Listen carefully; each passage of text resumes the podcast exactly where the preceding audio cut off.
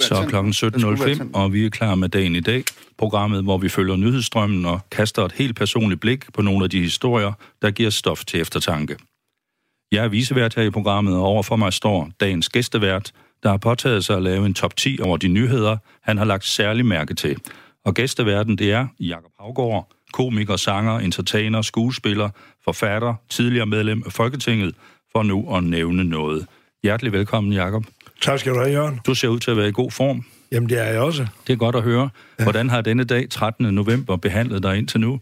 Jamen, det har, jeg synes, det har været en god dag. Jeg vågnede der halv syv tiden. Ja, godt tidspunkt. Ja, det er et godt tidspunkt. Så skulle hun lige luftes og sådan, og så tænkte jeg lige, at jeg skulle...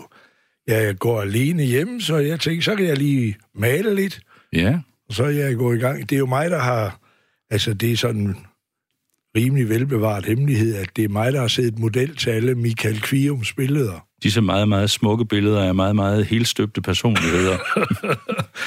alle hans billeder, det ligner sådan en, der sidder op for overlægen der og tænker og beder om ikke at blive udskrevet. Ja. ja. Men, men der er jeg i gang med nogen også øh, billeder der, og det, jeg elsker at sidde og, og sysle med, jeg kalder det kunsthåndværk. Ja. Altså, ligesom, jeg tror egentlig, jeg også kunne finde ro ved at brodere eller sådan noget. Ja, der noget stramaj ville nok passe meget godt ja, til dig. et eller andet.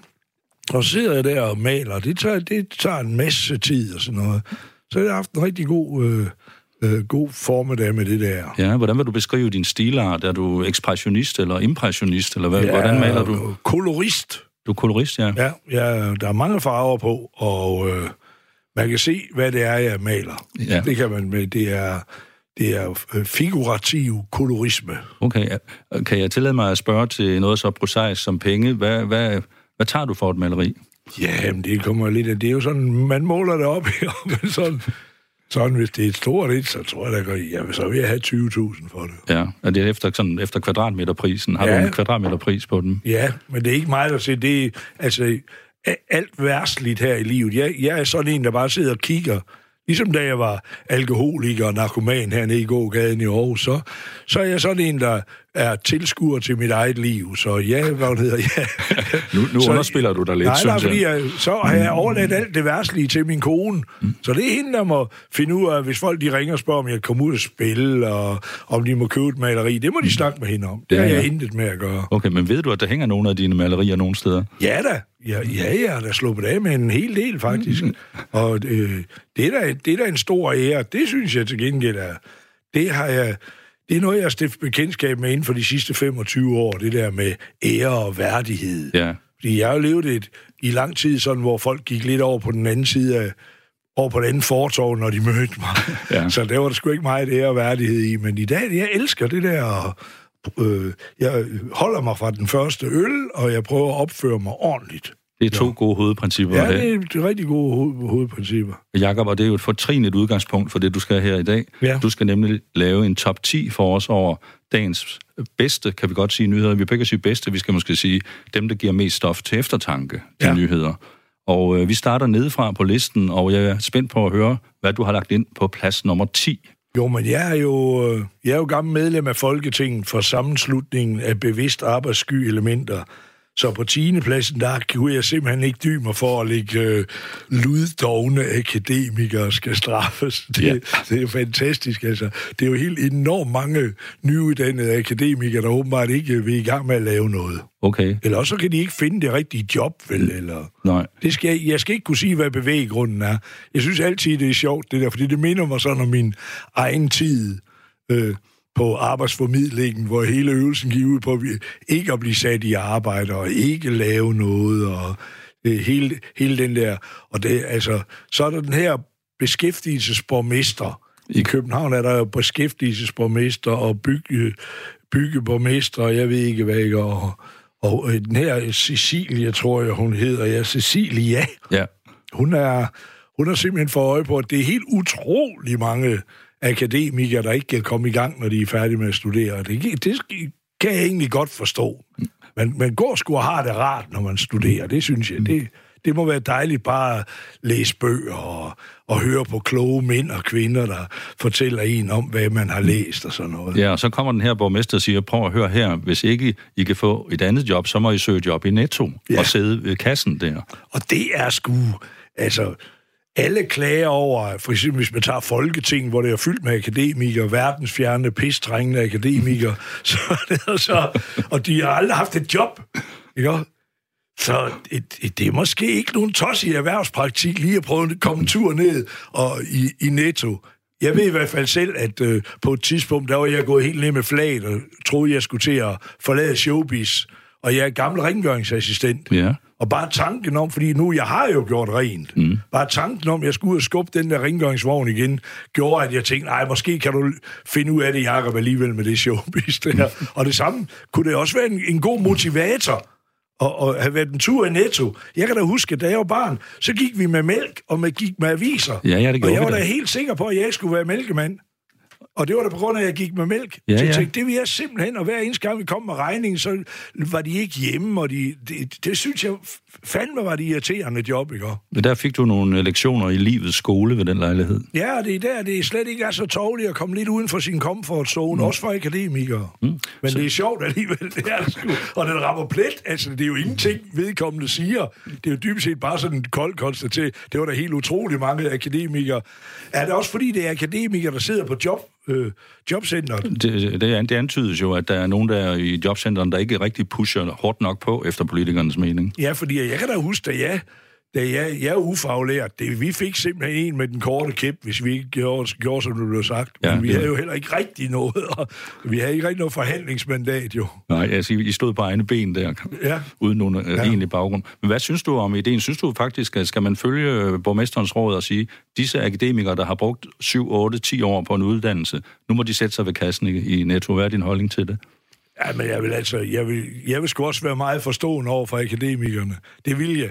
Fordi det, det er altså, det er jo, Øh, ligesom at folk de kan blive helt forandret af at tage narkotika. Ja, det ved så, du jo. Så, ja, så forandrer man sig fuldstændig, hvis man tager noget af det der ecstasy-lort og sådan noget. Ja. Så kunne man også ødelægge sådan en akademiker fuldstændig ved at sætte dem i sådan en bånd der i netto. Det kunne man sgu.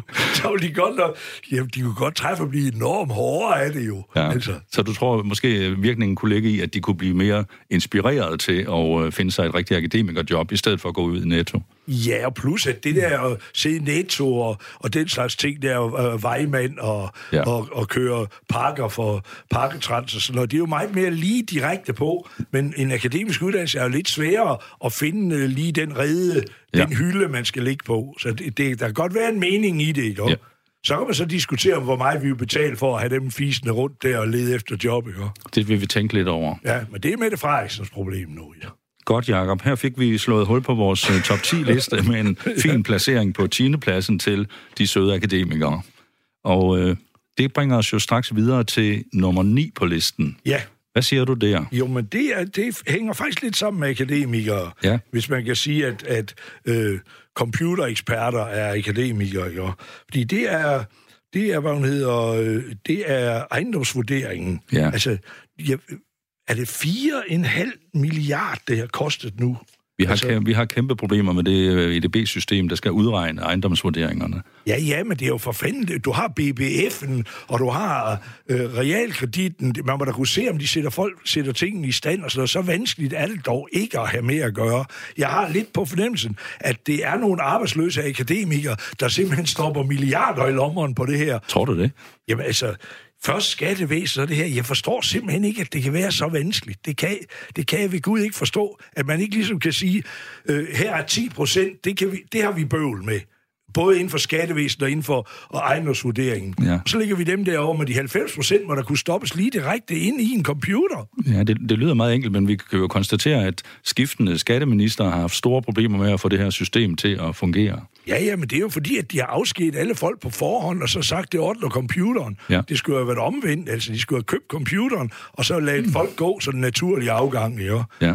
Men, men alle folk var jo enige om for 10-15 år siden, at en computer, det må være sagen for skattevæsen og for ejendomsvurderingen og alt sådan noget. Og det viser sig, at det er det ikke. Så enkelt var det ikke. Men det var jeg da selv på det hold, der sagde, lad os da få nogle computer ind i stedet ja, for alle de der akademikere, eller ikke akademikere, men alle de der folk ved skattevæsen. Alle sagsbehandlerne, der ja, sad derinde. Ja. ja, og det viser sig, at det er helt forkert. Ja, til synligheden kan man ikke rigtig få hul på den her ejendomsvurdering og få det til at virke. Nej, nej, fordi at, at hvis du nu havde beholdt de folk, og så havde kørt det andet ind, så har det måske været, no, øh, så det måske været lettere at screene og finde frem til de sager, der, øh, alle dem, der falder imellem to stole, det er jo dem, der laver alle problemerne. Ja, ja. Så, og det kunne alle dem, der var ansat, jo hurtigt finde frem til. Og så kunne computeren tage sig af alle dem, øh, som, man, som var helt regelrette. Jo, men det er sgu også forstemmende. Altså, jeg kender nogen, de, de bor naboer til hinanden på Villavejen. Det er fuldstændig ja. samme etplanshus, de bor i. Jeg fandme, det, den ene er en million dyre end den anden, og det, giver, det kan jo altså ses på ejendomsvurderingen. Ja, det er og det, klart. Og, og det, er fandme, det er virkelig uretfærdigt, det der. Og det er altså... Altså på den måde, der nærmer samfundet sig jo revolutionære tilstande, fordi det er på alle hylder, det her det foregår, hvor det, det er ganske enkelt urimeligt. Ja, jeg kan mærke, det tænder dig op, det ja, her. Ja, det gør det sgu, og, det, og jeg kan også mærke, jeg, jeg kan ligesom mærke en politisk øh, platform, der begynder at danse under mig i går. Jeg begynder allerede at kunne, jeg ved ikke, om jeg vil kalde partiet fremad, men så lad os opad, ikke? hører vi et nyt parti? Vi mangler ja, jo også nye partier ja, i Danmark. Ja, mangler vi. vi, har, vi ja. Man kan jo håbe på, at det går med alle de her nye partier, ligesom det gik med, med de forenede danske dødsboer, som blev til enhedslisten, ikke? så kan man jo alle de der, det, så kan de skulle lave en eller anden ja. blå liste, ikke? Men hvis der er nogen, der hører det her og tænker, hvordan finder vi en uh, god spidskandidat på en, en skatteliste, så kan, kan man høre, at der er en her, der ved noget om det i hvert fald. Ja, det ved der, og det, og det er samtidig også noget, der siger, at alle mennesker noget det her. Ja.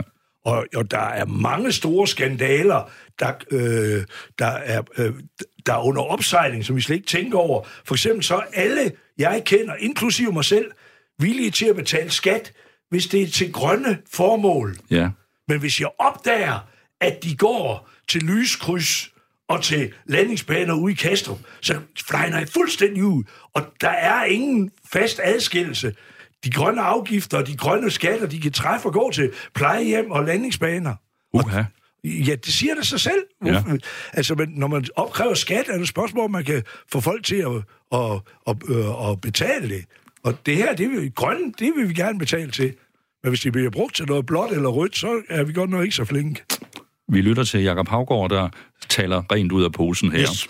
Vi beskæftiger os med dagens nyheder, men vi vil også gerne lige løfte blikket lidt og prøve at kigge tilbage i tiden og høre, hvad vi egentlig var optaget af for 20 år siden.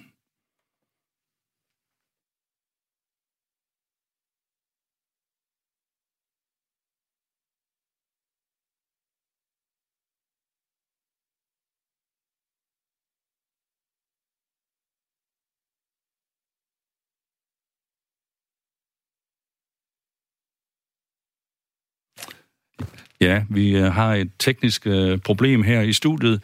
Der er en flink ung tekniker, der løber rundt omkring os nærmest i kredsløb i et forsøg på at få lyden frem på disse indslag for 20 år siden. Men der er noget, der tyder på, at det ikke lige bliver i dette øjeblik, det kommer hvad, i gang. Hvad var, der, hvad var der på det bånd? Uh, der var spændende ting tilbage i tiden. Blandt andet var der en fantastisk historie, som jeg egentlig synes var meget interessant, og det var, at det viser sig, det viste en undersøgelse der i 1999, at øh, vellønnede kvinder klarede sig jo sådan set fint i deres erhverv, men de havde et stort problem, og det var, at de gennemgående havde sure mænd. Og det viste sig, at jo højere deres løn var, jo sure var deres mænd. Hvordan kan du, kan du se nogen sammenhæng der? Ja, sagtens. Det kan jeg da. Altså. Hvordan det? Ja, men, manden han vil ligge ovenpå. Det ligger, det ligger dybt i, i manden. Han vil, det er ham, der... Øh, ligesom min hund derhjemme der, når der er andre hunde, så står den op på ryg, så sætter den hen, øh, fødderen op på ryggen af den anden hund, for ja. den vil være højere end dem. Ja. Og, og der, det kunne være, jeg sådan har samlet op via medierne og sådan noget. Altså, der er utrolig mange ægteskaber, der går rigtig dårligt, fordi at konen, hun tjener flere penge end manden. Det dur simpelthen ikke. Jo, det bliver de sgu da nødt til at vende sig til. Altså, ja. kvinderne er jo virkelig på vej frem, ja. men, men det, det er et svært for en mand, øh, ligesom med det der halefjer og kykkelig kyge, og her kommer jeg, og det hele, ikke?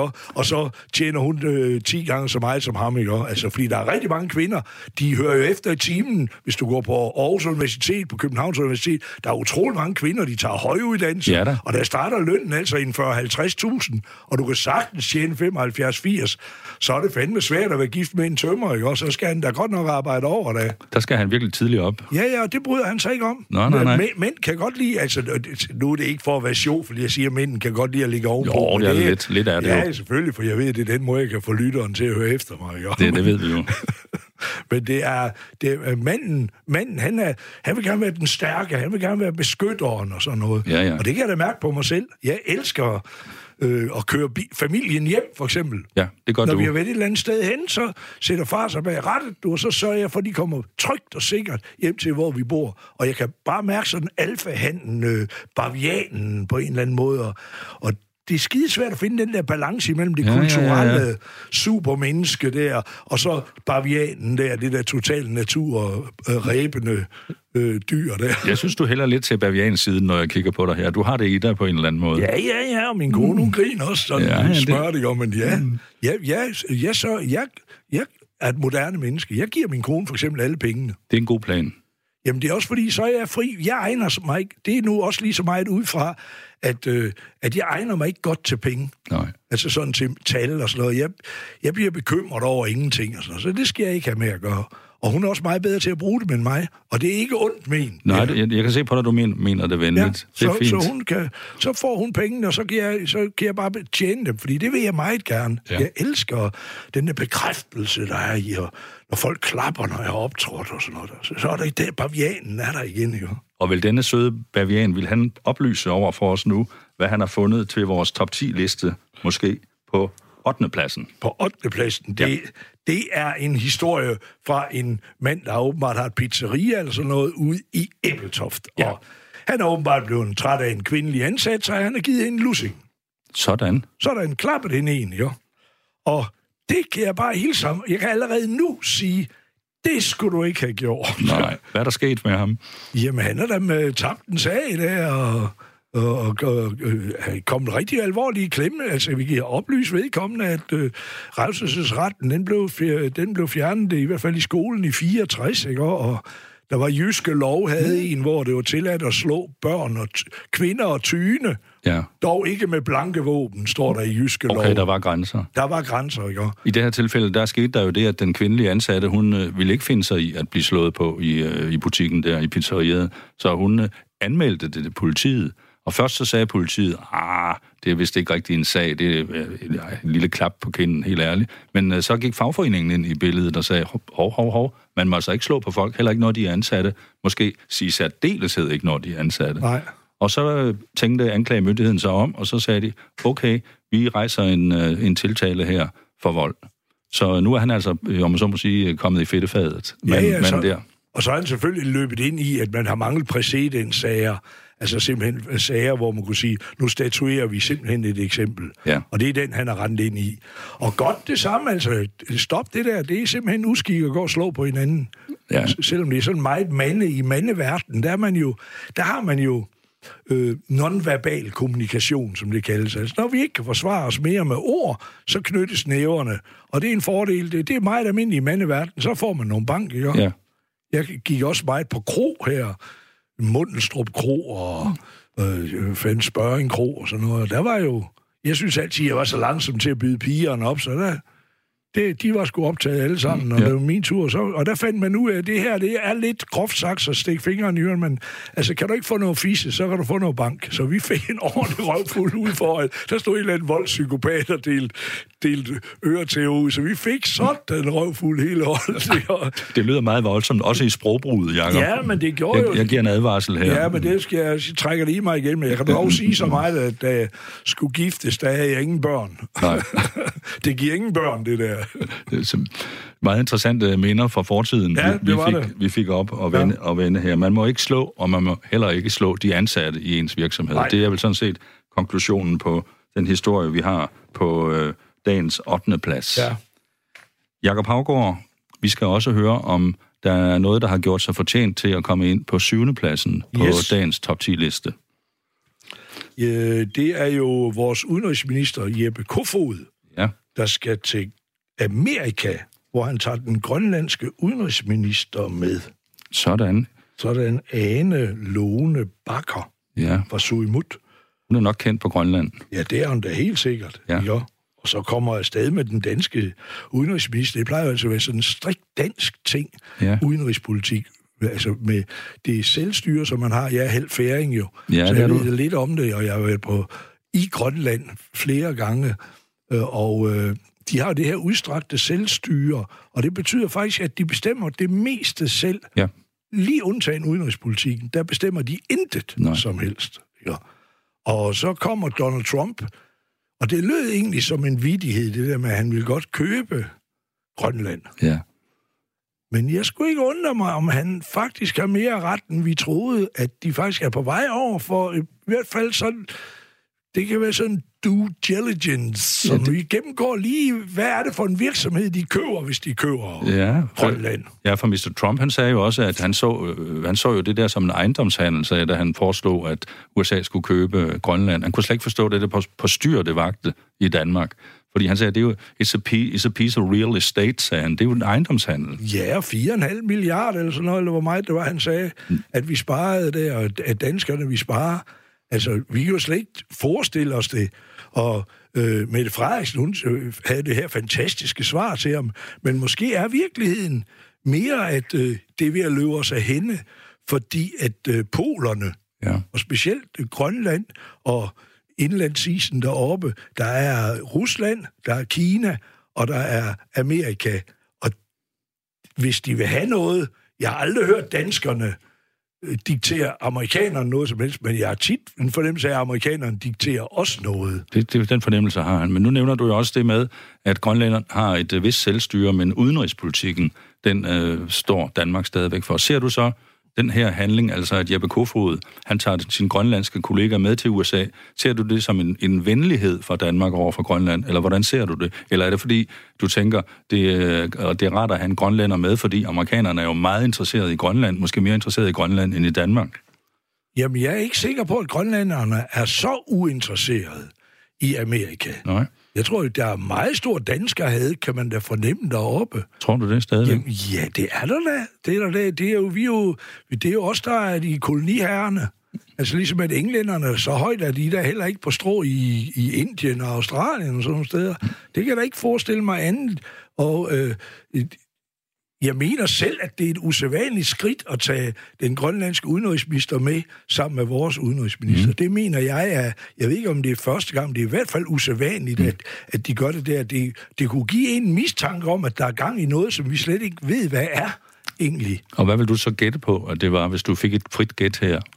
Ja, det kunne jo være, at øh, amerikanerne sagde, at vi har Thulebasen, ikke? og vi vil godt have en over på østkysten, og så vil vi godt have en lidt mere nordpå og sådan noget, og så får I øh, 20 milliarder om året for det. Det tror jeg da ikke, de kunne sige nej til. Mm. Så du mener, der foregår fordægte ting her? Ja, selvfølgelig, fordi det er jo det, det, er det, nye, det er den nye slagmark. Øh, det- bliver polerne, så det er da helt sikkert, at... Øh, og, og det kan da godt være, at Xi Jinping, han kommer fra Beijing og siger, at jeg giver 25 milliarder, så skal vi så se, hvad Trump... Så bliver det jo en ejendomshandel, som ja, man snakker om. så bliver det en slags auktion jo i virkeligheden, som du ser det. Ja, så må vi afgive noget af vores øh, øh, nationale suverænitet, mm. ikke? Og vi bliver nødt så hvor de kører med seks hunde, så må de Sirius-patruljen kun køre med fire hunde.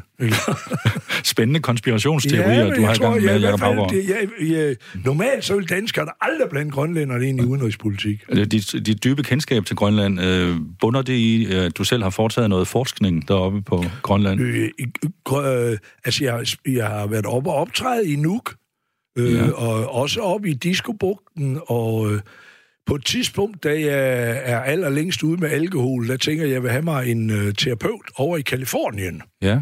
Og jeg får en, der hedder Walter Kempler, en af de bedste gestaltterapeuter. Og øh, der flyver jeg over Grønland fra, fra øh, jeg flyver ind et eller andet sted over på østkysten, og så, jeg synes, vi, vi flyver i timevis. Det er ekstremt stort, altså, så det må være alle tider sted for radar, for digitale ting, for satellitter, og der, er- det er perfekt, ikke? og Ja, ja, ja. ingenting, der øh, forstyrrer det. Så du, se- du ser en storhed over landet der. Ja, men det er, det er altså... altså, det, man bliver religiøs af, af Grønland, det gør man. Ja, kunne grønlænderne godt lide din musik, du spillede deroppe? Ja, de elsker ham og fedt, og de elsker specielt det der rebel der, der lå i at komme i Folketing med, med, med sammenslutning af bevidste arbejdssky og hvis arbejde er sundt, så giv det til de syge. Det elskede de. Ja, det gik godt på Grønland. Ja, men det var helt også på færøerne. Altså. Ja. Det, er jo, det er jo rebeller, de har jo de har reelt, altså Altså nu, Mette Frederiksen, hun har sagt undskyld til Godenhavn-drengene. Hun skylder altså også lige en undskyldning til, til nogle Eskimo-mennesker, ja. nogle grønlænder der, der blev, man tænkte, nu gør vi dem til danskere og sådan noget. Der er, og men vi har også US Virgin Islands, der skal der også lige en, ja. en undskyldning til at guldkysten, og jeg ved ikke hvorhen. Altså. Du, du har skrevet en liste over undskyldninger, Nej, vi kunne men det er bare, det, det er ulempen ved at begynde på de der undskyldninger der. Ja, ja. Det ved jeg da kun derhjemmefra. Hvis jeg først skal til at begynde at sige undskyld til min kone, så får der aldrig nogen hjælp. en meget god pointe. Ja. Netop, øh, godt set, Jacob. Vi er meget, meget glade for dine udenrigspolitiske analyser ja. her. Jeg synes, de bidrager meget til nyhedsbilledet her på denne 13. november må jeg sige, 2019. Øh, og det var Jeppe Kofods rejse til USA ja. øh, med sin grønlandske kollega, der var inde på syvende pladsen i vores top 10 i dag. Skal vi se, hvad vi finder på plads nummer 6? Ja, det er jo, den havde vi jo, var det i går? Vi havde fodboldkamp. Ja. Kvindelandsholdet imod Georgien, eller ja. Det lyder spændende. Tbilisi, er det ikke det jo, hovedstaden? Jo, det er hovedstaden. Jo, jo. Georgien har jo lidt samme problem som Ukraine, rent udenrigspolitisk, nu vi var inde på det. Det ja, er jo, at det besætter russerne for øh, lang tid før de tager Krim og laver ballade i, i den østlige del af Ukraine. Der tager de øh, Georgien og laver øh, helvede hit, undskyld, Nemlig. pardon my French igen. Yes. Det må I se. Jeg kan simpelthen nogle gange ikke lade være med at bande, men altså, mm. øh, Georgien, der spiller de så fodboldkamp i går. Og der er jo noget helt tudet tos i med en fodboldkamp, der kan vindes 14-0. Ja, det er mange mål, de søde danske piger scorer der. Ja, og så, det, så kan man sige, om de kommer hele vejen fra Georgien herover og det er noget andet mad og et andet klima, men så tynd mave kan man fandme ikke have. Altså et landshold, det er jo Georgiens landshold, så ja. der er et eller andet helt fejlmatchet. Ja. Det er, det er et svar altså til, at FCK de skal spille imod Ølsted. Ja. Så der er, er i nummer 5 i Jyllandsserien. Altså, det duer ikke. Nej, nej, nej. Altså, det, og, det, og, og det ødelægger sporten. Men, det, det synes jeg selv. Hvis du matcher folk forkert, det duer ja. ikke. Der var faktisk også en af de danske spillere, så jeg, der bagefter sagde, at hun nærmest var lidt led ved, at, øh, at det blev så voldsomt, og hun havde faktisk meget ondt af modstanderne. Ja, det svarer da til, at Mikkel Kessler, han skulle bokse imod mig. Det er jo det er fuldstændig åndssvagt. Ja. Jeg kan jo ikke bokse ordentligt. Ah, og det, lidt kan du vel. Jamen, jeg, noget, der har slået mig... Nu er jeg ikke så sportsinteresseret, men jeg ser det dog, for, fordi at hvis man ikke kan huske sportsresultater og følger lidt med, så har man ikke noget at snakke med folk om. Nej, nej. Og øh, på, i lang tid, der var de her Williams-søstre, Venus og Serena Williams, ja. de, de vinder alt. Hver gang de stiller op, så vinder de. I tennis. Ja. ja. Og så er der ikke noget ved at se mere. Så er det, men det skal jo være sådan, at Karoline Wozniacki, hun simpelthen bare øh, fejrer det med banen ja. helt overraskende. Ja. Eller ligesom Danmark, da de vinder EM i fodbold. Så får man troen tilbage på, om der er noget i den her. Ja. Fordi jeg er vokset op med den her amatør skråstrej professionel indstilling til sport. Ja, og der er noget fantastisk, da Henry Fromm, han tager det der mål nede i Rom. Der. Ja, OL i 1960, Henry Fromm fra Aarhus, ja, og han målmanden. tyk gummi på målstolpen, når jeg, jeg spillede til julefrokost derude og hilste på Henry Fromm. Det var som at møde John Lennon i ja, det var, min Det var stort, det var stort. Ja, det var det. Så, så, så, det, det er, så heldigt er det ikke. Det, det, kan godt, det kan godt være, give et enormt tilbageslag for kvindefodbold, fordi der er faktisk, så vidt jeg kan se, der er de skandinaviske lande, der er Holland, der er Amerika, der gør lidt ved det, men der er rigtig mange lande, hvor det, de giver intet for, for kvindefodbold. Nej. Og, og det skulle man måske... Det kunne man tage op i EU, sige, vi har sgu da øh, 27 er England med 28, jeg ved ikke hvad, men i hvert fald i skal alle sammen stille med et kvindelandshold. Nu, må, nu vil vi se noget øh, kvindefrigørelse her. For at få noget mere øh, jævnbyrdighed i det. Ja, og få noget mere gang i den. Altså, ja. Ligesom at det, på et tidspunkt, der kunne de jo heller ikke spille håndbold. Det kan de hedder med med der nu. Det må man sige. Så det skulle da nok være muligt at lære dem at spille fodbold også. Ikke? Hvis mændene de også lige trådte lidt til at hjælpe til. Der fik vi den sag sat på plads. Sådan. På plads nummer 6. Danmark yes. mod Georgien 14-0 efter en pausestilling på 10-0. Helt utroligt. Helt utroligt. Ja. Det bringer os videre til øh, plads nummer 5 på øh, dagens top 10-liste. Jakob Havgård øh, forbereder sig nu på en meget spændende historie, der kommer i og for sig fra din hjemlejen, Jakob, fordi det er jo ikke nogen hemmelighed, at du bor på Fyn nu, i modsætning ja. til, hvad mange tror. Og, og der er der en by nede, jeg mener, den hedder Ebbe, Ebberup. Ebbedrup. Du har ikke været der selv? Nej, men Nej. der er den her serie Fred, øh, Fred til lands. På det, Danmarks Radio, det er et søndag 20.00 en eller anden øh, voldspsykopat, der terroriserer en hel egen og sådan noget. Og så er de lokale, de sætter hovederne sammen, og så finder de ud af, at ham slår vi ihjel. Ja. Og så er det drama i gang. Så er det drama i gang. Og det er, som idé er det jo dejlig moralsk problematik, ikke? Ja. Øh, kan man tillade sig at slå naboen ihjel, fordi at man vil have hans kone? det er jo sådan, næppe, de 10... næppe, næppe. Jamen, det er jo sådan, de 10 bud blev til, jo. Ja, ja. Det er helt sikkert. At man har bare tænkt, ja, nakker skulle ham der naboen, så tager jeg hans kone også. Dengang måtte man have flere koner der på Jesu tid. Ja, ja, ja. Men i hvert fald, det der problemet i den her sag, det er, at, at øh, dem, der har castet og kostymerer og alting, de har simpelthen lavet sådan en 50'er, 60'er cast af, af folk. Og sådan er vi altså ikke øh, ude i provinsen. Det kan jeg godt lige hilse at sige. Altså, det, vi er fuldstændig lige så moderne som alle mulige. Folk er fuldstændig med på det vildeste af det vilde. Ja. Ikke?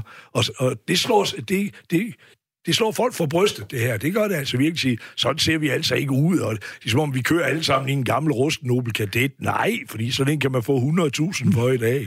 Det det. Vi har da alle sammen en moderne ny bil. Ja, ja, ja. ja der, er jo, der er jo bredt en vrede på Fyn over det Danmarks billede, eller Fyns billede, der bliver fremstillet i den serie, fordi man synes, det er virkelig københavnernes blik på provinsen, ja. øh, man, man ser der. Men det er det også. Ja. Det er det også, altså. altså øh, det, det er også derfor, der bliver så meget ballade omkring øh, miljø, for eksempel. Ja. Det, det er da sådan folk, der går og siger til en, du skal lukke for vand. Ja, jeg har sgu aldrig ladet vandet løbe, mand. Altså, så bliver man da sur.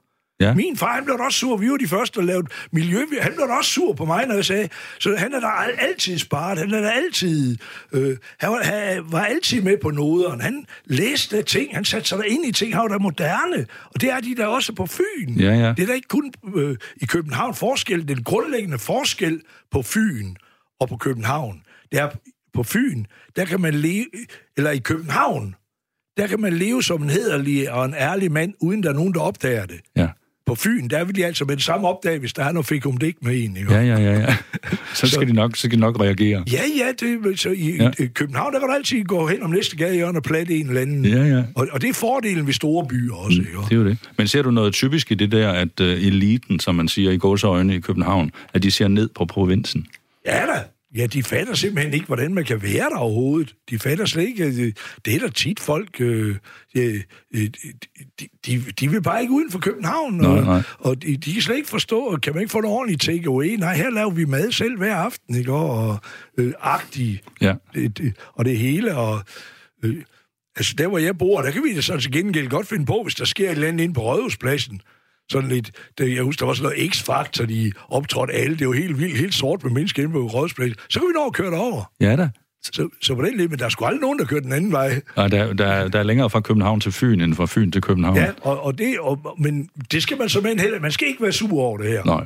For guds skyld ikke danne nogen konflikt om det. Bare konstatere, at så gammeldags går vi altså ikke klædt. Og, og så gammeldags opfører vi os altså ikke ude i provinsen. Og det er hermed givet videre til københavnerne. Ja. ja det finder vi os ikke i. Nej, og, det, og københavnerne, så vi finder jo os jo også i, at de sidder og ser bunderøven på tredje sal inde på Å Boulevarden og drømmer om selv at lave tyk gummi og yoghurt, og ja. det kan de skulle få lov til også. Og tror du, de kan det? Ja, de kan med det. Ham der, Eriksen, der, han kan sagt, han kunne lære dig alt det der. Ja, ja han er dygtig. Han ja, er bestemt meget dygtig. fint. Der fik vi en lille hak i tuden til københavnerne på øh, dagens øh, top 10-liste på plads nummer 5. Og øh, vi kravler stille og roligt videre op ad stigen, Jakob. Ja, det er jo en af de store sager, den her fjerdeplads. Fjerdepladsen, den er altid spændende. Det er ja. altid en farlig outsider. ja, det ved jeg sgu ikke, hvad jeg sige. I hvert fald, oh i hvert fald øh, første gang, at vi ser Mathias Tesfaye lidt i... Øh, han er kommet lidt i modvind med, ja. den, her, med den her fremmede kriger, eller hvad filen ja. kalder ham. Det, det er en, en, en, en indvandrer, som er dansker og dansk statsborgerskab. Han har ikke dobbelt statsborgerskab. Han har taget til Syrien og været IS-kriger. Ja. Og nu kommer han så hjem. Ja. Med fly. Ja. Og to tyrkiske politibetjente, og jeg kan lige se det der nede bag os, de flyverne og det hele der. Det, det er sgu en, krimi-historie, den der, og han skal ikke engang ud igennem passet, kontrollen, han bliver hentet med en lift der ud af bagenden af flyverne, og så er afsted med ham her. Ja. Og han får et ordentligt rap ham her, det kan jeg godt love dig. Det er ikke, fordi at han, han skal jo igen, øh, man skal, man skal ligesom ligge et niveau. Ja. Og det er aldrig sjovt at være den første. Nej. Og vi har ikke haft sådan en kal her før. Ja. Og jeg forstår sgu, et eller andet sted forstår jeg godt, at folk de tænker, han skal simpelthen bare øh, ud på Danish Crown, men og så øh, blande ham i et eller andet grisefoder. Sådan noget. Men det, den går ikke. Nej. Når vi simpelthen vi har arbejdet i så mange, mange år på at få et, et, et retssikkerhed og sådan noget, så, så den går ikke. Han skal igennem hele møllen, og så skal han ud og sidde ude på Vesterfængsel eller et eller andet jyderup, eller hvor filen han skal sidde ind, og der skal han sidde og afzone sin straf. Men så kommer der jo den sag oven i sagen, nemlig det hedder, hvordan skal vi egentlig forholde os til børn, der bliver født, for eksempel i Syrien? Skal de have dansk statsborgerskab, eller skal de ikke? Det er jo den sag, der, der begynder at stramme lidt til nu. Jamen, det er jo helt lige til. Hvis faren, hvis faren og moren har dansk pas, så er de selvfølgelig danskere. Sådan har det altid været. Det er der, det er, jeg, har, jeg har selv rejst jorden rundt og sådan noget. Og have dansk pas, du, det er simpelthen bare lige så godt som en guldbar i en bankboks ja, i ja. Jyske Bank. Der det kan jeg hilse at sige. Men der er så, der jo stærke politiske kræfter, der siger nu, jamen det skal netop de her børn ikke have. Og det er derfor, jeg siger nu, at Mathias Tesfaye lige pludselig kom ud i en alvorlig modvind, fordi at vi har jo tredelingen af magten. Der er den udøvende, den lovgivende, og der er den dømmende. Og den dømmende er en magt helt for sig selv. Ja. Og sådan skal det være, fordi man har erfaring for, at det er ikke godt, der er nogen, der får monopol på magten. Så der er ikke, der er ikke noget at gøre der. Det, øh, de børn der, de skal være, være danske, og så vil jeg ikke filme, hvad de skal, om de skal adopteres væk, eller hvad filen de kan, om vi kan adoptere dem til nogen i Tyskland, men de, de vil heller ikke have dem, altså. Altså, det er et enormt problem, det ja, her, ja, ja, ja. At, man, at man lige pludselig ikke vil have nogen, som egentlig har ret til at være her. Jeg synes, først jeg støder ind i det, det var en, jeg så sådan en fjernsynsudsendelse som en dansker, der var blevet taget for heroinhandel i, i, i Thailand, og det giver livsvarigt fængsel. Ja. Og jeg tænkte der bare med det samme, at den skider ikke, ham kan de bare beholde dernede. Han behøver ikke komme her hjem og stille noget til mine børn. Og, så, og, og så videre. Ham her, han behøver ikke at vise mine børn, hvordan Kalashnikov virker og sådan noget. Og hans børn, hvis, hvis de skal gå op og ned af ham, så bliver de jo højst sandsynligt sådan. Det har de da ret i, Christian Thulsen Dahl og Mathias Tesfaye, men de, de kommer op imod hele dommerstanden og alt, hvad der hedder den dømmende magt i Danmark, og det er helt forståeligt. Mm. Det her, der, der er kun den trælse løsning, og det er simpelthen, de skal i fængsel, og børnene, de skal, dem må vi se efter så godt vi kan, og sådan noget, og, og, og der er jo masser af børn, det ikke går godt for, så mm. fanden et par stykker fra eller til, det skulle vi nok kunne klare. I hvert fald, set i lyset af, at hvis vi mister retssikkerheden, den vil vi blive ked af at komme til at mangle. Det er jeg helt sikker på, at lige pludselig nogen, de kan komme og sige til dig, du er skyldig. Og så kan jeg jo sige, det skal du bevise. Nej, det, sådan er det ikke mere. Mm. Du mener, retssikkerheden er på spil her? Ja, det er helt sikkert. Normalt kan du da ikke ophæve folks øh, øh, statsborgerskab. Så kan man diskutere om, hvor, hvor glad man skal være for at uddele statsborgerskaber. Mm. Det kunne da være det næste. Mm. Men, men dem, man har udleveret, der er ikke no, der er ingen vej tilbage. Det er the point of no return, som de siger nede i Syrien. Der fik politikerne den at tænke ja. over, direkte fra Jakob Havgård. Ja, jeg er nok lidt over ved Morten Østergaard nu. Det synes jeg fornemmer, at du ja. svinger den gamle arbejdssky, ja, og nu ja, i nærheden af de radikale. Ja, man, mig og Jens Rode, mand. Vi skal da sådan fyre missiler af, kalder de det, ikke? Ja, ja. Skal vi sige et eller andet, der er helt vildt? Der er, der er stof til dit nye parti, Jakob, jeg kan høre. Ja, det, det, det, bare... det skal hedde opad. Det skal hedde opad. og så når jeg går ud, så skal det hedde nedad. Ja, det, der er to gode muligheder ja. der. Det var en øh, meget interessant politisk analyse, vi fik på et af dagens meget, meget hotte emner her den 13. november. Og det er Jakob Havgård, der er i studiet. Det er Jakob Havgård, der er dagens gæstevært her. Og det er Jakob Havgård, der vælger de historier, vi taler om i dag. Og nu er vi nået til nummer tre ja, på vores vi, top 10-liste. Inden, inden vi går til nummer tre, der ja, kommer ja. jeg til at tænke på... Øh, øh, altså, det er jo nystartet radiostation, det her. Vi har jo haft det her tekniske problem. Sidste gang, det, det var så vellykket, synes jeg. At, ja. hvad, hvordan var arbejdsmarkedet for 20 år siden, for ja. 10 år siden? Ja. Det var i 2009. Ja, ja. Jo. jo. Det var lige efter krisen. Ja, ja, ja. Og, og det vil vi gerne have hørt en spændende, en spændende historie på, men de søde teknikere, der kravler under vores bord her i øjeblikket, de bliver næppe færdige med det, inden vi er færdige med ja. vores program. Om jeg kommer til at tænke på for 10 år siden, da øh, øh, vi var øh, ude at rejse, og imens vi er ude at rejse der, så får Finn op i går og vide, det var sammen med Finn og mig, ja. vi er ude at rejse, ja. og så får vi at vide, at ham der, Stein Bakker, han er smuttet, og der var slet ikke noget, der var overhovedet ikke noget luft i den ballon, jo. Nej. Nej, det glemmer jeg ikke, mand. Og det var jo hele, hele Danmark, vi gik ikke konkurs, men der var med godt nok. Vi talte alle sammen på knapperne dengang der, ja, ja. og folk, der beholdt deres job, var glade, og uh, showbiz forandrede sig ja, ja, ja. fuldstændig. Jo. Ja. Der var ikke noget med at vende ryggen til det. I nullerne indtil 2009, der, var, der kunne alt, det, det, hvis du havde en forhøjning, så stod der en og sang der, og til fuld løn også, og det hele. Der var så mange penge, jeg aldrig været ude for noget lignende, og hvis du købte et hus, så året efter, der var det det dobbelte værd. Ja. Sådan er det jo ikke mere til alt held. Det tror jeg, der er mange, der har lagt mærke til. Ja. Men nu er det så til gengæld minus 1 procent. Ja, i rente. Det, det, er, det er, eller minus en halv, det er godt nok ikke så heldigt. Nå, vi skal videre. Nummer tre på hitlisten er i dag følgende. Øh, Carlsberg er slut som e EM-sponsor for fodboldholdet. Nej, det må du ikke sige. Jo, det er rigtigt. Hold da op. Og det, der jo nok øh, kan undre allermest, det er, at det er Heineken, der overtager sponsoratet. Ja, det store hollandske bryggeri. En af de værste konkurrenter. Det er simpelthen konkurrent nummer et, det, det er Heineken. Ikke? Så ja. Øh, det, det er meget spændende. Jeg, jeg, jeg, kunne, jeg kan jo godt lide, at, at det er danskere, danskere, der sponsorer det danske landshold. Men ja. øh, altså, jeg ved så meget om reklame, at man gør kun noget når det kan betale sig. Ja. Altså, når man, når man laver squash-reklamer med Finn og mig, så gør man det ikke, fordi de synes, Jakob og Finn, de er helt utrolig sjove. Det, gør man det, ikke. det troede jeg egentlig. Nej, det er fordi, at de simpelthen sælger så mange squash soda eller squash. Så det, det gjorde jeg. Så det er, og det samme skal landsholdet jo. Ja. Og, og, og nu har Metal jo lang tid været dem, der øh, sponserede øh, håndboldkvinderne. Mm. Så øh, jeg tror faktisk, at øh, det her det kunne også være et udtryk for metaltræthed. Ja, spændende, altså, at, spændende kobling. Ja, de har været der. Hvad har de øh, haft dem 10 år? Ja, mange, mange år. Det er ja, rigtig mange år. mange år. Ja. Og så vil jeg sige, at man, der skal nogle nye boller på suppen. Jeg tror måske egentlig, det slet ikke er så tos i det Heineken, og så kunne øh, øh, Carlsberg eller Tuborg, det er vel det samme.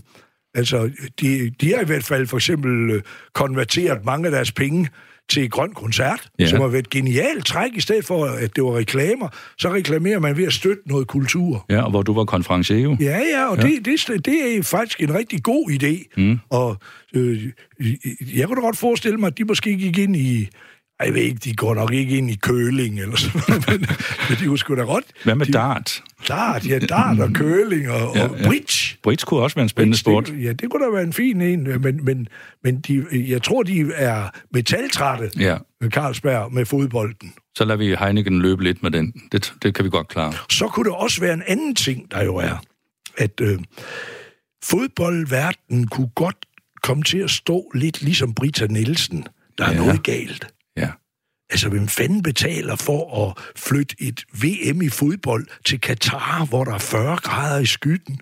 Det er, jo, altså, det er jo værre end Britta Nielsens uh, rideheste, ja, det må det vi sige. Jeg, det vil jeg næsten sige. Den, den er hård. Og, så, og, og, og, og i, i Katar, der står der altså ikke en eller anden, der vifter på hver gade, og siger, kom ind på min Irish pop. Der er ingen Irish pop i Katar, vel? Det Fordi der, der drikker de så at sige aldrig.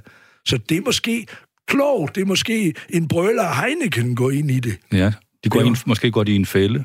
Ja, det kunne jeg forestille mig. I hvert fald, de drikker, hvis du tager til Saudi-Arabien, øh, øh, Dubai, Katar, alle de der lande, der, der drikker de altså ikke. Nå, nej. Der kan være et skred her, et kulturskred. Ja, for jeg kender lidt til landet, for jeg drikker ja. jo aldrig selv. Jeg er ja. fuldstændig afholdsmand, så ja. jeg kan faktisk godt lide folk, der ikke drikker. Ikke? Ja, ja, du, du har stor sympati for de lande. Ja, ja, jeg skulle godt lide også muslimer, de drikker jo ikke. Nej, nej. Men forløb er det i hvert fald inden for EM, altså den europæiske turnering, at Carlsberg har ja. trukket sig. Og ja. det var vores øh, fine placering her på dagens top 10-liste som nummer 3. Ja. Og hvad fortæller det os, Jacob? Det fortæller os... Altså, vi skal til to. Ja, det kan sådan enkelt kan man sige det. Man kan også sige, at nu bygges spændingen op. Vi øh, begynder at nærme os den absolute top på listen. Så vi har altså en anden plads tilbage, og vi har en første plads. Hvad skal vi have som nummer to i dag? Nummer to, der skal vi have at man i Australien, som det jo nok ikke er gået nogens næse forbi, er det er hervet af, af New South Wales af, af skovbrænde. Ja. Og der er så al, hele embedsværket, der fået at vide, det skal I, I skal ikke snakke om noget med klimaforandringer. Det Nej. vil vi fandme ikke have. Nej. I må simpelthen kalde det noget andet, og, og det kan vel godt... I, nu kender det er jo om på den anden side af jorden. Ja, det er langt over. Ja, de går for eksempel med hovedet nedad, så det er nok derfor, at tændstikkeren falder ud af lommeren på dem, ikke? Men, men, men, men, men, øh, men det er jo meget almindeligt, at de har store brænde. De ja. har for eksempel vegetation, der bliver brændt af. De har jo bushbrænde, som ja, så hver 10. 15 år, hvor ja. der simpelthen er vegetation, der skal brænde af, før den spiger igen og sådan ja, noget. Ja. Men det, sådan ser det nu altså ikke ud. Det er der platantræer eller ja. eukalyptus eller et eller andet, der futter af, og det er områder, altså det, det er som hele Europa, der er i. Det er jo helt, det er jo helt forfærdeligt, når man ser ja. billederne derfra. Men det er, jo, det er jo meget interessant, at det, så disse brænde politiseres på den måde, at man vil ikke have, at de bliver koblet til klimaproblemerne. Men det er også fordi, der ligger noget revolution i klima. Ja. Hvis du hører efter Greta Thunberg, så I, I har taget min barndom, og I har spoleret det hele, så der ligger... Det, det, det, der vil ikke være langt til at gribe til våben. Jeg, hvis jeg var 16 år i dag, så ville jeg gribe til våben. Jeg vil simpelthen ikke finde mig i, at de ikke gjorde noget. Nej. Fordi der bliver jo ikke gjort noget. Og her der er det altså helt åbenlyst. Der er ikke regnet i tre år. Og så skal man altså så, så kunne man i hvert fald lægge ud med at forbyde folk at ryge overhovedet. Mm. Alt brug af åben ild, det står der, der mange steder i Danmark, ja, ja, ja. i hvert fald på alle tankstationer. Altså, der må man ikke bruge åben ild. Så altså, der, det, der må jo gå ild på en eller anden måde. Det på bushen, ved det stammer tit fra lyn, lynnedslag. Mm. Men, men stadigvæk, det er, det er en katastrofe, det her. Og noget, man jo ved fra klimaforskning, det er øh, mange vulkanudbrud på én gang på kloden. Ja. Danner sådan et, et skydække, der går hele vejen rundt om jorden, som man siger blandt andet er årsag til den franske revolution hvor en stor, et stort vulkanudbrud på Island giver misvækst i hele Europa i 10 år eller sådan mm. noget. Og det er jo der, alle franskmændene, de øh, sulter, og, og Napo- er det Napoleons kone, eller Ludvig den 14. Ja, det er, kongen, ja, det er dronningen. Ja, ja. Hun, hun, hvor de kommer og siger, jamen, de har jo ingenting at spise, de ja. har jo ingen brød. Nå, så giv dem dog noget kage, siger ja. hun så. Ja, ja. Der, ja. Der, der ligger noget revolutionær kraft ja, ja. I, i, klima, i klimatingene, tænker du her. Ja, erst kom, som man siger på tysk, erst kommt hunger, dann moral. Ja, først ja. kommer sulten, så kommer moralen. Ja, så folk er faktisk ligeglade med, hvad du mener, hvis de først bliver sultne. Ja. Og det kunne være et, et kæmpe problem for Australien, det her. Men man taler jo allerede også om, at klimaændringerne kan medføre nye flygtningestrømme, der vil tale om klimaflygtninge. De steder, hvor folk bor, der kan man bare ikke være længere. Der er mange forskere, der på forhånd kan sige, at hvis du tog Saudi-Arabien, nu vi talte Katar og sådan noget, og store dele af Afrika, det vil være ubeboeligt i løbet af næste 10 år. Der vil du slet ikke kunne bo der. Ja. Det vil aldrig komme under 25 grader eller sådan noget. Ja, det går vi når at få afviklet VM i fodbold dernede, inden det sker. Ja, de kan få nogle solceller. Ja. Altså, der er et eller andet, man bliver... Ah, nu, det, der, øh, det, det er lidt tungt emne at lave fis med, men altså stadigvæk, det, altså, klimaet, det, det, kan du, det, det er derfor, man har noget, der hedder Gud. At man folder sine hænder og beder om, at vulkanen ikke dækker en med aske. Øh, Stromboli, eller hvad den hedder, der, Pompeji og ja, det der. Men, øh, men det her, det er, det er meget, meget alvorligt, ikke? Der er både revolutionær kraft i det, og der er også en religiøs kraft i klimaspørgsmålet. Ja, meget, fordi at vi har også holdt op med at tro på Gud, så vi skal tro på noget andet. Men det er som end heller ikke tårligt, det her. Der, fordi religion, det, det har kun været religion, der har lykkes for eksempel at sige til folk, at de ikke må spise oksekød.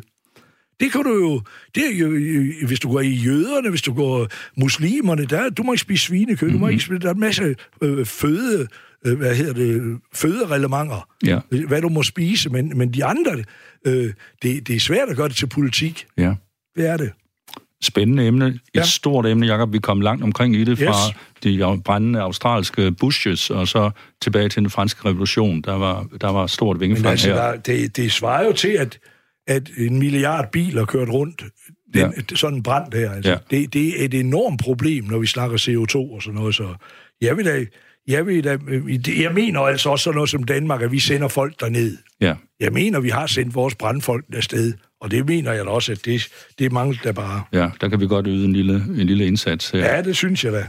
Spændende stof er det, og øh, også øh, gribende og forfærdeligt for dem, der går ud over.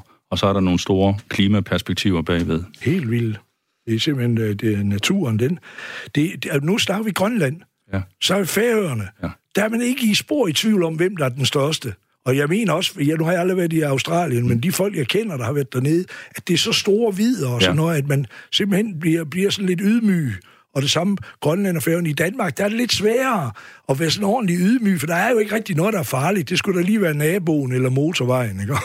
det skulle det jo så lige være. Ja, ja, og det er jo der til at håndtere. Og der fik vi rundet den meget fint af. Ja. Jakob Havgård, manden, der udvælger dagens historier, har taget os fint op af stigen, top 10-listen, og nu er vi faktisk fremme ved dagens absolute nummer et. Vi holder vejret et øjeblik, og så siger du, Jakob, hvad det er. Da, da, da, da. Ja, en gang til. Da, da, da, da, da. God jingle. Her fik, vi, her fik vi en jingle, der virkede. Den var vi ja. glade for. det er, det. I Skive. I Skive. Skive. Det I... ligger jo op lige, på, lige før man kører op på Salling ved Limfjorden. Ja til, på dørtrin til Limfjorden. Og ja. der har man øh, afsløret nogen, der handler med kokain. Men man har samtidig, jeg ved ikke, om de har betalt med mobile pay eller sådan noget, fordi man har også nuppet 275 af dem, der har købt den her kokain. Det er mange i skive. I skive, og det er samtidig jo også vildt interessant, for normalt så tager man jo kun dem, de skurke, der sælger det. Ja. Men her, der går man lige et skridt videre, og så siger man, øh, jamen, øh, der vil jo ikke være nogen, der solgte det, hvis der er ikke nogen, der vil købe det. Spændende problemstilling. Ja, det er da ret interessant, ikke? Og, øh, nu har de så fået det der, de her 275 har fået det tilbud, at de, jeg synes med en fartbøde. Ja. Hvis du betaler bøden, så bliver der ikke mere ud af det, men hvis du ikke betaler den, så kommer du i retten. Ja. Og så kan vi jo alle sammen følge med i politirapporten. Det er meget interessant. Jeg så i dag på TV2 News en af de lokale politifolk fra Skive, der fortalte, hvordan de var taget rundt i Skive, efter de havde fået de oplysninger, du nævner. Så havde de ringet på i hjemmene og gjort opmærksom på, vi ved godt, at du køber kokain, sagde han. Og han sagde, det er herre og fru Danmark, vi taler om. Det er høj og lav, det er i huse, det er i lejligheder. Det er slet ikke, som man forestiller sig, at det her det er noget, der foregår på Christiania. Det er i Skive. 75 huse havde de besøgt i dag og sagt, goddag, det er fra politiet. Det er vedrørende kokain. Men det, er jo, det får man også til at sige noget andet, noget som faktisk som gammel narkoman. Det er, at det farlige ved narkotika, det er, at det er helt utroligt godt. Men får, får det ligesom fremstillet som om, at det, du får dig helvede til at begynde at brække dig. Nej, det gør du da ikke. Du får tynd mave af at tage kokain. Du begynder at brække dig. Så, nej, du får det så godt, som du aldrig har haft det i dit liv før. Og derfor er det farligt. Ja. Det er rigtig farligt, kan jeg godt sige. Fordi at det har samtidig ikke nogen fysisk abstinens, kokain. Det tager, hvis du er fuld, lige sådan en bane der, bop, så er det væk. Jo, så det, det er derfor, det er meget populært i showbiz. Ja. Kommer din stjerne ud i Vejlberiskovhallen, der du har 2.000 mennesker siddende derinde og klar til den store koncert, så stiger der sådan en ud med dansk flag og stråhat og med en ordentlig kæfert på. Han får lige sådan en bane eller to, bum, ja. så er han frisk til at gå på scenen. Du kan intet mærke på ham så. Og det har du selv prøvet, ved vi jo. Ja, ja, men det, det, det, nu var det en meget dyrt stof, og det er blevet foruroligende billigt. Ja. Altså, da jeg er i gang, der koster et gram kokain 1.500-2.000 kroner. Nu koster det 300 kroner. Sådan noget. Ja. Og det er meget et gram. Så, og, og det er helt er her fra Danmarks stof. Og det er rigtig godt. Du bliver ikke øh, bøvet, og du bliver sådan strammet lidt op, og sådan og lidt yngre. Du virker sådan 10 år yngre. Ja, ja, det, det kunne vi jo og godt. Og jeg synes det er skægt, at det lige er i skive. ja. Fordi man, man vil sige, det er da noget, der er i Aarhus og Aalborg, Odense, København og Esbjerg og sådan noget. Men der er ikke i skive, ikke? Nej, helt ærligt. Men det er det altså. Og på den måde, der, der er det sgu en meget god forskrækkelse, at de får. Ja. Det synes jeg. Men, men hvad, hvad skal de gøre ved det? Skal de sige, hold da op, vi har jo tabt den kamp mod narkotika, det findes jo alle steder nu. Ja, mange mennesker vil, hvis, hvis du har afhængighedsgenet, så er du på den. Ja. Men det er jo, det er jo en, to stykker ud af 100. Ja. Så, så hvis du siger, at det er 275, så er der 10, der bliver hængende på den. Ja. Så er de 265, det kunne da være på sin plads at give dem en ordentlig forskrækkelse. Fordi ja. det er altså, det er den måde, du finansierer terrorisme og Øh, altså, i den, det vi altid grinede af, da vi var hippier, det var, vi, vi så røg vi jo has, så kom det fra Libanon. Ja. Det var fordi, så finansier, og vi gik og troede på peace, love and understanding, men vi finansierer jo sådan set en krig i Libanon ved hjælp af vores forbrug. Det er jo den organiserede kriminalitet, den forgrener sig jo på mange ja, plus, måder. at det er også tit sådan nogle meget lyssky elementer, eller vores øh, terrorister er kommet hjem til Danmark. Det, det er tit, de finansierer det ved hjælp af øh, øh, narkotikapenge, og det er jo ikke heldigt. Det er en øh, meget, meget interessant udvikling, vi er vidne til her. Og det var dagens nummer et på Jakob Havgårds helt personlige hitliste over tankevækkende... Det var lidt skadefro, den sidste jeg synes, den, skive. Jeg synes, den var lidt... Der havde du et særligt glimt i øjet. Der, havde, synes jeg, man så, der så man troldsplinten i ja, dit øje her ja. til sidst. Vi er ved at være i mål, Jakob. Tusind tak for øh, din indsats i dag. Vi havde nogle tekniske problemer, dem har vi allerede glemt igen. Ja. Vi ser fremad. Vi kommer også til at møde dig igen her. Og allerede i morgen igen kl. 17.05 har vi en ny udgave af Dagen i dag. Så tak for nu. Programmet var produceret af Paseo for Radio 4, og om et lille øjeblik er vi klar med nyhederne. Tak for i dag.